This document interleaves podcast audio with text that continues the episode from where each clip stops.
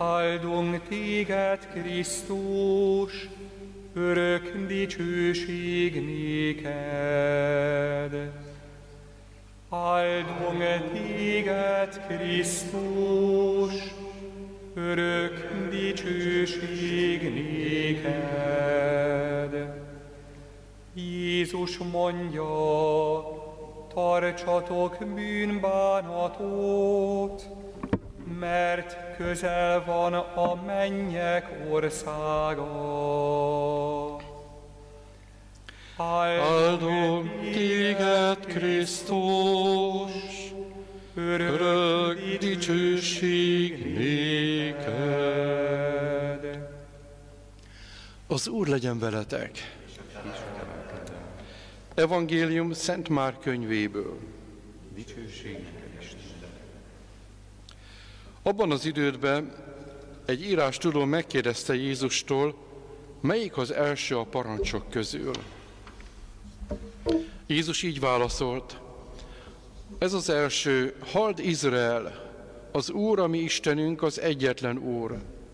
Szeresd Uradat, Istenedet teljes szívedből, teljes lelkedből, teljes elmédből és minden erődből. A második hasonló ehhez, szeres föl barátodat, mint önmagadat. Ezeknél nincs nagyobb parancsolat. Az írás tudó erre ezt válaszolta. Valóban jól mondtad, Mester, hogy ő az egyetlen, és hogy rajta kívül nincs más. És azt is, hogy ő teljes szívünkből, teljes elménkből és teljes erőnkből szeretni, embertársainkat pedig úgy szeretni, mint saját magunkat, többet ér minden égő vagy véres áldozatnál.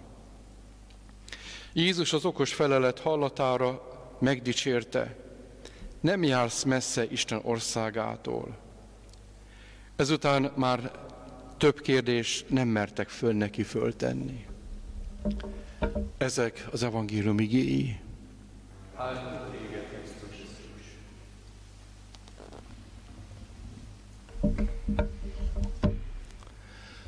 Krisztusban, kedves esvéreim, úgy látszik, nem csak egyszer tette föl a kérdést, hogy melyik a legfőbb parancsolat a törvények közül, a farizeusok között, vagy írástudók közül, mert a többi evangélistánál ártó szándékkal történt ez a kérdés föltétele.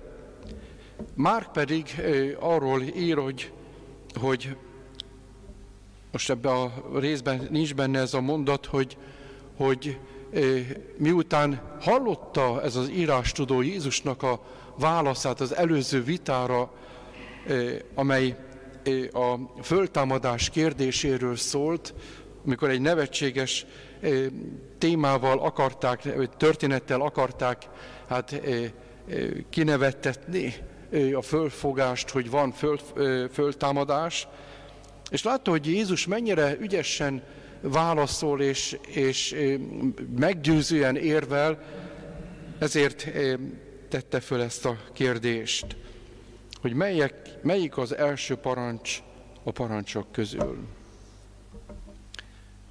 Jézus nál talán az volt az újdonság, hogy két parancsolatot ő összefont.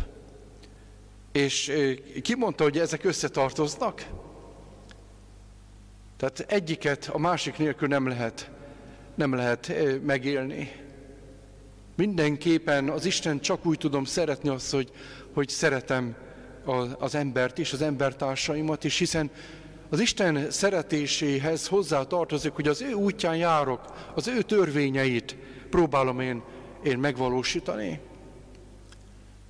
És ennek az írás tudónak úgy látszik nyílt volt a szíve, mert, mert úgy föllelkesült. Tehát megerősítette azt, hogy valóban jól mondtad, Mester, ő az egyetlen, mármint az Isten is, és rajta kívül nincs más. És őt szeretné, és, a, és az embertársainkat szeretné, ez többet ér minden égő vagy véres áldozatnál, és itt történt benne egy változás. Mert a farizósok és az írás tudók, hogy, hogy ezeket az áldozat bemutatásokat és a szokásokat és a formákat, ezeket többre tartották mindennél. Tehát itt értette meg az, hogy, hogy mit akar az Isten. És e, Jézus e, meg is dicséri, e, úgy írja már, hogy az okos felelet hallatára megdicsérte, és egy megdöbbentő mondatot mond ki, hogy nem jársz messze Isten országától. Tehát Jézus észrevette, hogy valami elindult benned. És e, tudjuk azt az apostolok cselekedetéből, hogy amikor e, már az apostolok hirdetik a, a, az igét és az Isten országáról való tanúságtételt, akkor több farizeus is csatlakozott hozzájuk. Lehet, hogy ő is, nem tudjuk. Mit üzen ez nekünk? Az egyik, amit a farizeus is fölismert, hogy mai napon mi is ezt, ezt nagyon-nagyon mélyen ismerjük föl, hogy Istent én nem tudom szeretni az ember eh, szeretet nélkül az emberek szeretete nélkül. Hogyha én nem szeretem az embert, nem szeretem a felebarátomat, nem szeretem a családomat, a férjemet, a feleségemet, a gyerekeimet, a kollégáimat, és, de az Istent igen, akkor ez egy hazugság. Ez nem működik. Viszont az emberek iránti szeretetem az egy Isten tisztelet. És talán sokszor ez adhatja az erőt is ahhoz az, hogy most nem volt szimpatikus, most nem volt kedves, most, most bennem egy harag van, de mégis, mert az Istent eh, szeretni akarom, eh, döntök a szeretet mellett.